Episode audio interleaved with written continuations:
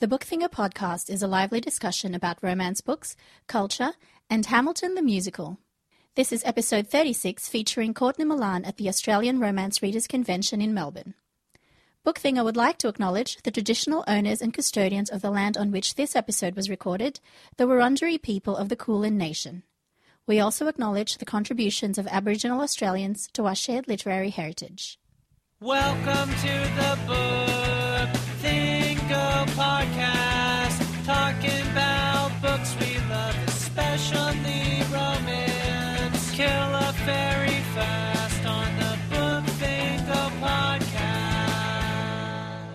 Welcome back to the Book Thingo podcast.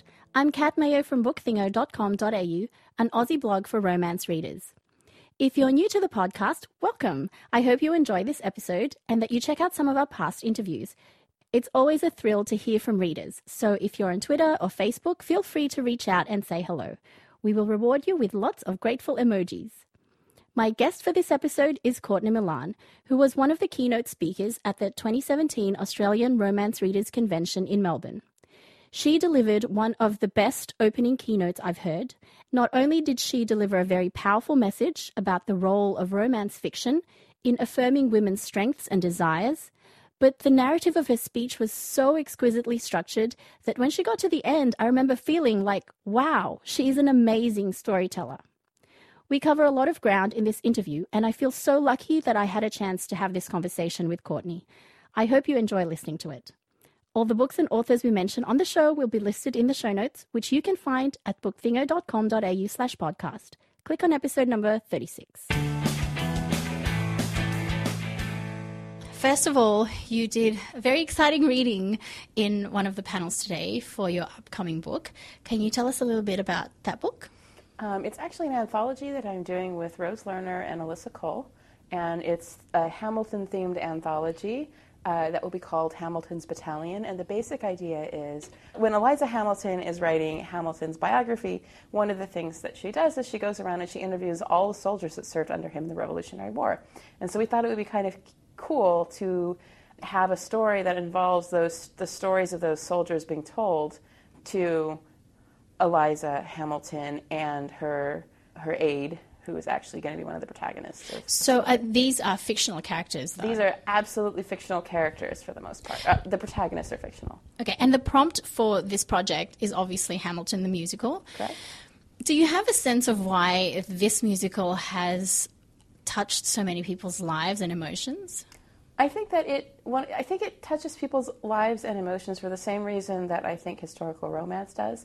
It's something that helps us contextualize the past, while also at the same time bringing the present uh, into it. So it's not just about Hamilton and the start of the United States and somebody being Secretary of the Treasury and coming up with this really complicated Treasury plan, which I think can be very boring to people. It's some, it's the fact that it's told in a really modern style with sort of rap and hip hop elements, and um, the fact that they have most the main cast members are all being played by people of color.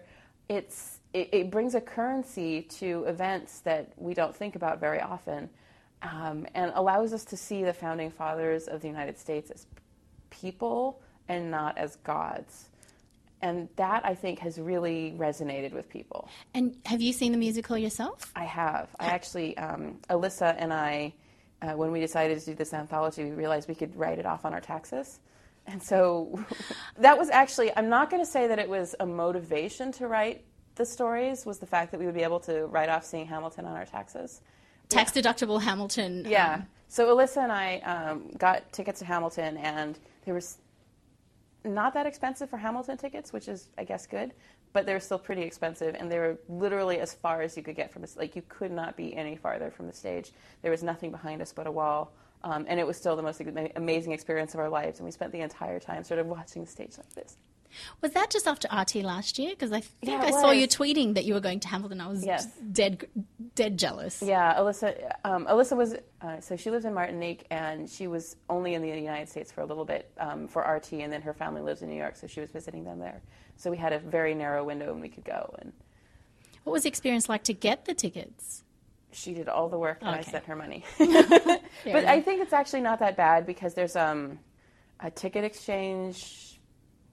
I don't know. I think that um, we had been having just this love fest for Hamilton uh, in this little chat group that we have because it's so, it feels so fresh and it feels so modern and it feels so great to have. It just made me. It made us all feel like we were sort of part of the country in a in a time when I feel like there are elements that are trying to make us. And I, I guess maybe this isn't obvious since we're talking, but I'm half Chinese and Alyssa is black, and our you know our chat group contains people who are generally sort of excluded from typical narratives about the start of the country, and it it just made us feel really included and and a part of something, and we want to keep being a part of it, and you know the idea of I think one of the cool things about Hamilton is there's this idea of you know the question of who tells the story is really important. And we just thought about the fact that there's so many stories that haven't been told and we want to be we we want to to keep putting ourselves in So that leads very nicely into the types of books that you write because you tell stories of women that we don't very often see in historical romance. I think maybe that's changing now that we're getting sort of a younger crop of writers um, starting to explore these stories. But first of all, what inspired you to write about suffragettes and scientists um, in the Victorian era? I, you know, the answer to that is just, I don't know how I could not. I think the very first, the first few books that I wrote, uh, I took a, a little bit of time to sort of get my feet under me and sort of to feel like I understood the, it, the underpinnings of the genre and how things got put together. But beyond that, I, mean, I was a scientist for a very long time, and I've been a feminist pretty much since I was born. I don't know how not to be, how not to believe in women's ability to do things. I was, there's five girls in my family. My mom was always the one who would, you know, if something was broken, she was going to fix it. And I, I just, I don't know. It just, I think it would be much harder for me to pretend it didn't exist than to not. So I don't know that I was necessarily inspired to do it. I just think that when I when I sort of got sort of the practice out of the way and I'm sort of like, okay, well, I know the basic form of a historical and it should have a ball in it, it should have this and it should have that. And then when I when I got all that out of the way and it was like, okay, what is the core of the story that I'm writing? Those core the core things that really resonated with me when I started to come into more of my own sort of voice in constructing a book, it's it's going to come back to that sort of like uh, that person that I am. I'm not going to be able to write. So this person. anthology that revolves around Hamilton, is it going to have similar elements of telling stories that are not usually told in romance? I think so. Well, yes, probably. Uh, yes, actually. um, sorry. Actually, I'm just not saying anything Yeah. so that maybe you'll tell us exactly what well, these I, I don't want to say stories are about. exactly what because um, we're still we're still finalizing things in the Fair last enough. stages. But Rose's story is the heroine is Jewish and she's dressed she's she's a soldier dressed up as a as a boy, which is by the way my very favorite thing to read in the entire world. And Alyssa's story is actually two women, um, and I don't want to give away too much, but yeah. So and mine is uh, male male, and one of them is a former slave, and the other one is a former British officer. Wow. So these are the kinds of stories that anecdotally we've heard other writers saying, oh, I've been told that that's not going to sell. What has been your experience um, in terms of the reception to your stories that you've written that, you know, maybe would not have fit the traditional mold of historical romance or even new adult romance? Um, I don't think that there's any truth to the fact that they don't sell. Um, so, as an example, um, I don't know if you know about the Ripped Bodice bookstore in LA. We do. Um, we do. It's fabulous. If you ever have the chance, We have you- visited, Oh my yeah. God, it's amazing. So one of the things that I was told when I went there is that they have a copy of, they have multiple copies of Trade Me, and they can't keep it in stock because LA has such a large Asian population that people walk in, and they see a book with Asians on the cover, and people just grab it immediately. And uh, I really think people underestimate the demand for these sorts of things and the willingness of. I mean, I, I don't want to imply that it's only Asians who are grabbing it because it's not. I, I think people underestimate the fact that there are a lot of people in this country that really just think that people are people, and maybe there are. I'm sure there are some people who don't want to read about people of color or you know, um, LGBT people or whatever. But that's okay. No one's forcing them to. No one's forcing them to, and you know, there's people who don't want to read about lots of things. So sometimes people try and sell diverse books by just talking about the diverse elements and not talking about the plot. And I think that that's a problem because nobody buys books for the character. I mean, like if you described a book, okay, let, us let's, let's pick a book. Um, let's pick Lord of Scoundrels, and you said, let, let's describe it. It's a white guy of Italian heritage, and he meets a white girl, and they're in France, right?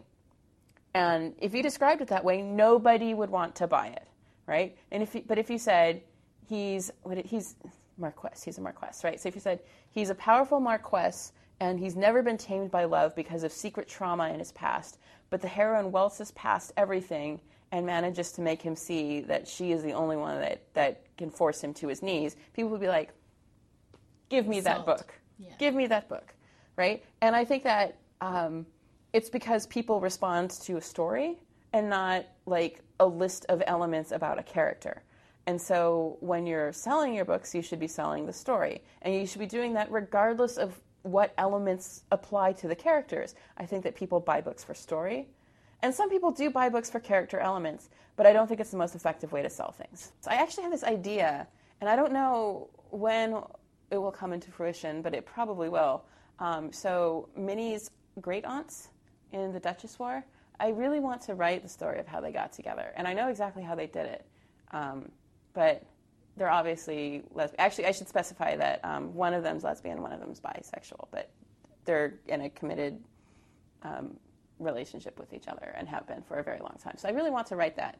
Um, and I'm not sure how long the story is. I haven't really started plotting it out, but I know exactly sort of what happened, and it's probably novella length. Um, don't worry, you'll get lesbians. I wonder if iTunes will. There will be there will be there will be plenty of lesbians, and there will be plenty of um, gay and bisexual characters, and um, yeah.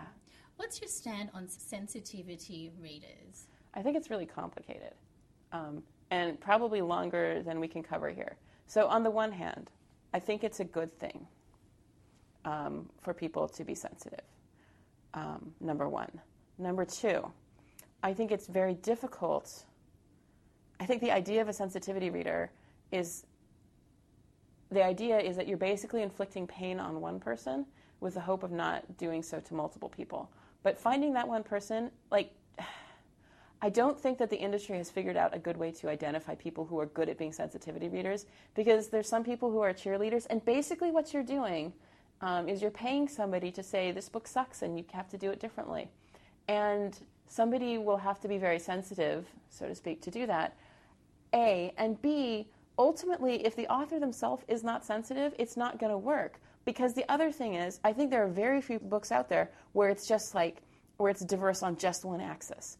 So, for example, um, you could have somebody read a book and say, hypothetically speaking, this didn't ring true to me because in such and such a culture, they're very down on weight issues and they would have you know this person absolutely would have her mom telling her that she needs to lose weight and blah blah blah blah blah all this stuff right which is probably true, but also if you had somebody reading it from a fat perspective, that person would be like, okay, well, I don't want this constant, you know, string of fat shaming in the book because that's hurtful to me. And I think that one of the things you have to be able to do as an author, um, before you get into the question of sensitivity readers, if you are not yourself sensitive, you shouldn't even be writing the book. And that sounds terrible. I don't know. I don't know it's not that you shouldn't be writing the book, but I just don't think it's possible for you to write a book that's that can be fixed by a sensitivity reader if you haven't taken the time to try and figure out what puts people off. I mean, I I would say that before before you even think about a sensitivity re- sensitivity reader, and I feel like this is a conversation that needs to happen more than the sensitivity reader conver- con- conversation is like go read reviews by people of the marginalization discussing books dealing with that marginalization and see what they object to and train yourself enough that you can start reading the books and say, oh, yeah, I'm seeing it, I'm seeing it. If you can't see it yourself yet, I don't see how you can write a book that works. In all honesty, I feel like one read from a sense, like, usually these problems are really baked into the plot. And the place they're often applied is like right near the end. And I think the vast majority of people, if they are told this thing you spent six months doing is utter crap and you have to redo it, they're not going to. The other issue that I have with sensitivity readers is that you're basically putting responsibility on the book's success on the sensitivity readers, or um, the book's success in terms of how it portrays Yes. diversity. And then, you know, I've seen authors go, "Oh, but it's gone through sensitive Yes. sensitivity readers." I'm like, it's not their fault that Right. they, you know, that they don't represent everybody. The other thing is, I think that there's some places where there is legitimately no way not to hurt someone. And by that, I mean, I'm trying to think of it if I have a good example off the top of my head. But, you know, I've had people say, you know, I'm Asian and I felt like Tina's Chinese heritage was not sufficiently explored in this book. And I've had people say, I'm Asian and I'm really glad that you didn't make the entire focus of the book her t- Chinese heritage. And those two things are both legitimate complaints, but they cannot, they're not going to be solved in the same book. And I think part of the, the problem we have is that the burden of representation falls so heavily on the few books that we have that it's almost impossible to have books that don't leave somebody saying, I wish that this had been handled differently. And that's a personal thing. Because But you're it's a s- carrying people so many Right. expectations in Right. the one book. like like so so there's I think there's there's a multitude of issues here, um, and a lot of them come down to the fact that we have a systemic problem, and a sensitivity reader is not going to solve that systemic problem. At best, you can expect a, a sensitivity reader to say things like, "Hey, this is a racial slur. Did you know?"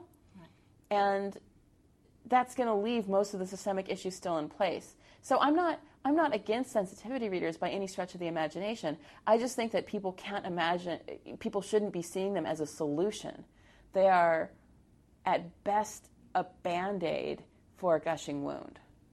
So you mentioned covers. Um, I know that you had this project to try and get more um, stock images of people of color that authors can use for book covers. How has that been? Well, it wasn't really a project.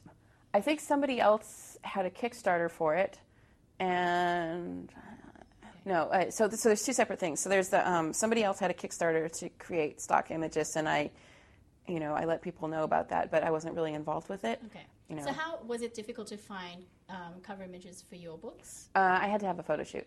So I have a friend who lives in LA, and she's a photographer, and we actually sat down and we had to do full casting calls and do a little bit of searching. So for Hold Me, my heroine is a trans Latina, and I was pretty specific that I wanted to make sure that the person on the cover was also a trans Latina. So um, Jen, my my photographer, really, really went through the effort of going through and found um, an entire agency that only works with trans models and talked to them, and they gave us a couple of possibilities. But I, it really helped to have somebody who was a photographer who also wasn't going to tell me, oh, it'll be just as good. I mean, she, I told her what I wanted, and she also believes in having people represented, and that made a huge difference. So speaking of Hold Me, actually has characters that you would actually probably never see in in mainstream new adult fiction, not even just romance. Um, but it's not an issues book. So there's this there's sometimes this idea that if you have diverse characters, the book will be all about their issues, um, and it's not the case. Do you find as a writer that the issues get in the way, or is that just something that is in the background in, in, in how you construct the characters? It's a book by book question. Like I think I have some books where it has been where whatever diverse element of the characters has been an issue in the book more than others, and I think it's a book by book thing. I try not to make things quote unquote issue books because I feel like we don't people will label things as issues just for existing, and we never talk about the fact that whiteness is an issue in a book. And if we talked about it the same way that we did, people talk about issues being an issue in books that have diverse characters, it'd be like, man, they're just flaunting the whiteness of that character with how she goes in the shop and nobody ever follows her around and wonders if she's stealing anything. You know, look at that book. It's all about the whiteness of the character who's driving and never gets pulled over. And we don't do that sort of thing. And I try not to. I, I, I feel like it's important to portray everyone's internal life as being their normal. Like nobody sees themselves as being the other. It's always, you know, within your own head, this is what this is what you look like and not like you don't see yourself from the outside in the same way. And so I, my goal is to always try and portray people as coming from that internal center where they see themselves as just themselves. So one of the things that I love about Trade Me is the fact that the heroine is in a socio-economic situation that was, you know, less she was less affluent than the hero. Mm-hmm. And she just wouldn't let the hero get away with the assumptions that he was making about other people's lives mm-hmm. because he he just didn't know any differently. And I thought it was just a great you, you did a great job of incorporating that into the story and actually it being into, integral to the plot without sort of forcing it down people's throats. And I think sometimes not every author can do that. Thank you. I that wasn't a question. Yeah. that was a fangirl moment. I just kind of dragged on there. um, I've heard that you write your first drafts by hand, um, but you're also very much um, on social media, on online platforms. Is there a particular reason why you do your drafts longhand to begin with? Um, there is a reason why I do. It's it's not. It's a mixture of longhand and typing. Um, so first of all, the idea that longhand is incompatible with technology is false. At this point, I do all of my handwriting on my iPad Pro, and I have an Apple Pencil, and so it's literally being written on a screen and then uploaded to Dropbox, so that I don't have to worry about losing scenes on paper, which I have done before. Um, so it is actually a very technological solution as to why I do it, I I don't know that I have a good answer, except that I write very differently on paper or on iPad, I guess now it is, than I do when I'm typing things out. There's something about having to write each letter that really slows me down and makes me think about things more. I, I don't let myself get away with as much crap, is perhaps the way to put it. When I'm writing something down and it's stupid, like you, you can think, this is crap, this is crap, this is crap, far more times in the same sentence versus if you're writing it out, then you just have time to think, this is crap, and then you're done, right? And you're moving on. And so I think it makes me more introspective and I'm a little harder on myself and I sort of force myself to do things that surprise me because I get bored faster when I'm writing. I don't know. I, that's the best explanation I have. I just think my brain works differently on paper and it works better. Th- this is going to get really complicated. So, what I have, and I guess I shouldn't use visual aids because here we are, and this is all, you know. That's okay. We can describe it. I can Yeah. describe it. So, um, this is what I do. I have um, an app on my iPad, which I spend like 98% of my time on my iPad in this app. Um, and let me pull up something. So, I have, for every project, I have a separate notebook, and I keep notes for myself about things that are going on. Which one of these should I use? Um, this is my Hamilton story. Okay. So I have, this is me trying to figure out what the hell is going on with this. And so, like, I start writing out scenes that I think are going to happen in the book and people's names and all this stuff. Uh, the names actually have changed since I wrote this. And then I go through, and then, so this is, this is me, I, this is me sort of like thinking through the story, like, sort of what the basic themes are, and then blank page and then trying to figure out personality traits for the characters. And then I start getting into what I think scenes might be. And so here are scenes that I start writing out like in order here are some scenes that i think that have to happen and some of these things as i'm writing them out um, i basically write out like they, they look like little like scripts where it's like here i have john saying they're just words henry they're not they're ideals right and i can often be very snarky in these like i wouldn't actually write it that way but it's me sort of like trying to capture like what the flow of the scene is and what's going on and all of this stuff and sometimes when i feel like i've done this really well and i've got it then i will actually type that scene in rather than handwrite it because i know that it fits i tend to handwrite things when i haven't been able to figure it out yet Is it when it's not linear yet that you prefer Oh no, it's all not linear. Okay. All of this is nonlinear. I end up writing things completely out of order no matter what.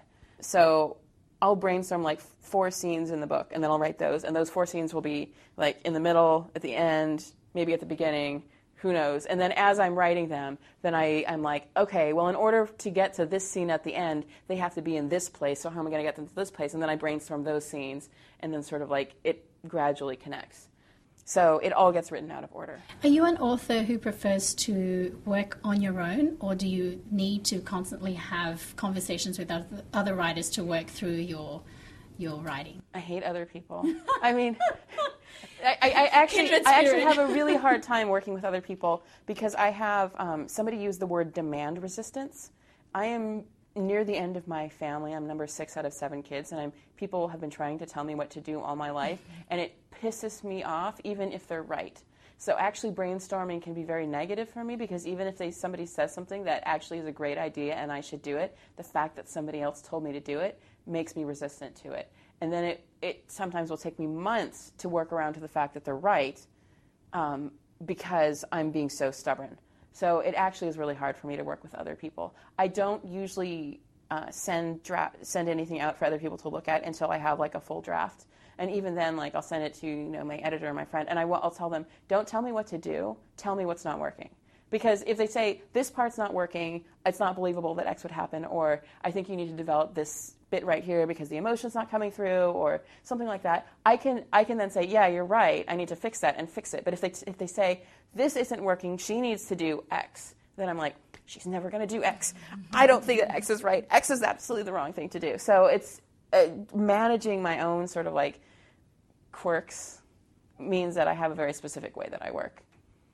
You don't let people get away with saying stupid things that you clearly don't agree with.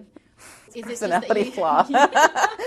no, so you know that cartoon, the XKCD cartoon, where there's a guy sitting typing at his laptop, and somebody comes and says, "What's going on? What's wrong? Somebody is wrong on the internet. I can't go to bed." That person is me. I have a really hard time with people being wrong, especially being wrong about like really basic facts. And uh, yeah, this is not this is not a choice. This is like I, I have to like restrain myself and be like, no, people are allowed to be wrong on the internet. It's okay, Courtney. Um, and so, but sometimes people do cross that line, and I I don't suffer fools well. It would save me a lot of time if I did. But then you wouldn't write books that are half as good as what you're writing. Right. I mean, I, I have to take the person I am, and the person that I am does have a strong personality and does react strongly when people say things that I think are just dumb. Well, we love the fact that you have a strong personality and that you write strong personalities in your book. So thank, you. Thank you. the fact that you can be, and I'm talking more generally here because I'm first generation Australian, so I actually wasn't born here, um, and I found that the ex- I'm torn when we have these discussions about diversity, and specifically for me, I guess it's Asian characters, um, because on one hand, I have friends who are still in the Philippines who will be going, yes, there's a Filipino character, and then I've been in Australia for a long time, and I'll be like, this Filipino character is portrayed so badly, and there's so many stereotypes and whatever. And my friends are like, I don't care. The fact that we have one character in a mainstream book, we're happy. And But- so I'm kind of in that. Um, But gap. romance class is putting out so many Oh wonderful yeah, no, Filipino books. I yeah, mean, definitely.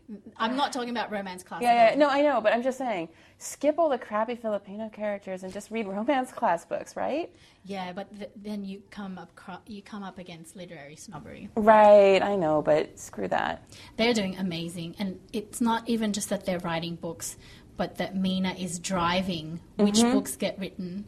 Um, and I'm actually so amazed at what they're doing in the Philippines, and I hope they that that can get replicated in other countries, so we can start seeing these books. Yes, yes, I want them to take over the world. yes, yes.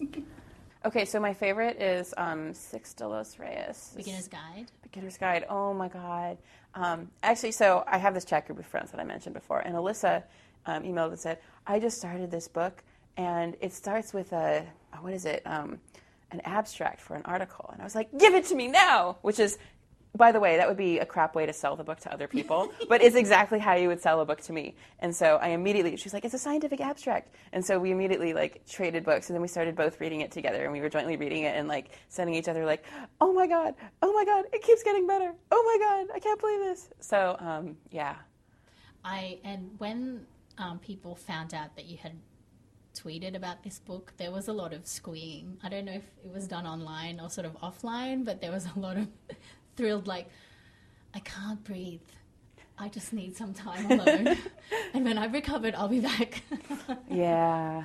but you know, it, I mean, Sarah MacLean had it on. Um, I think she mentioned it. It was on the NPR list of books Yeah. of 2016, so it did amazingly well.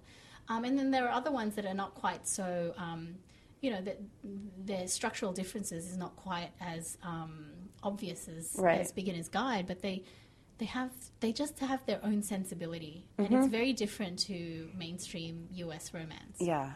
There's actually something that I started doing about, it was probably 2011 or so. Um, and it was harder in 2011 than it is now.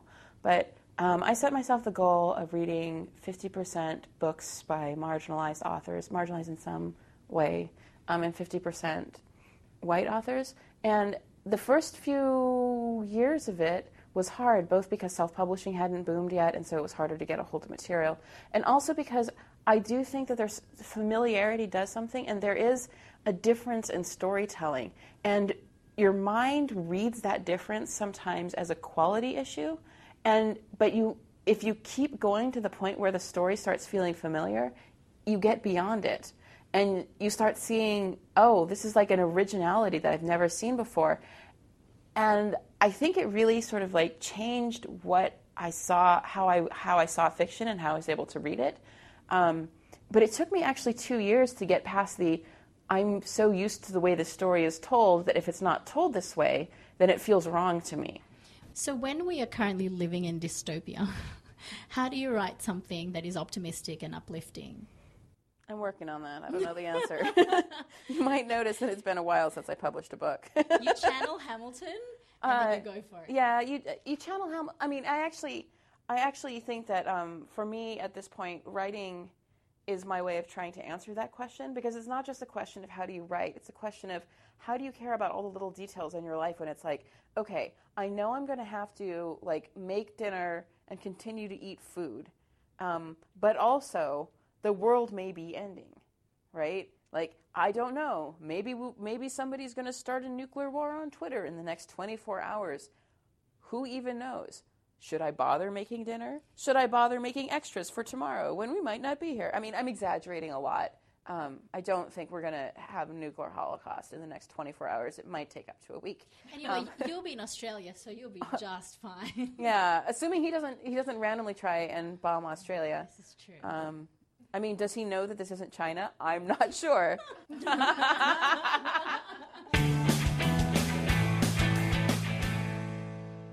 Not sure if you noticed, but our audio producer Rudy Bremer was actually in the room when we recorded this interview.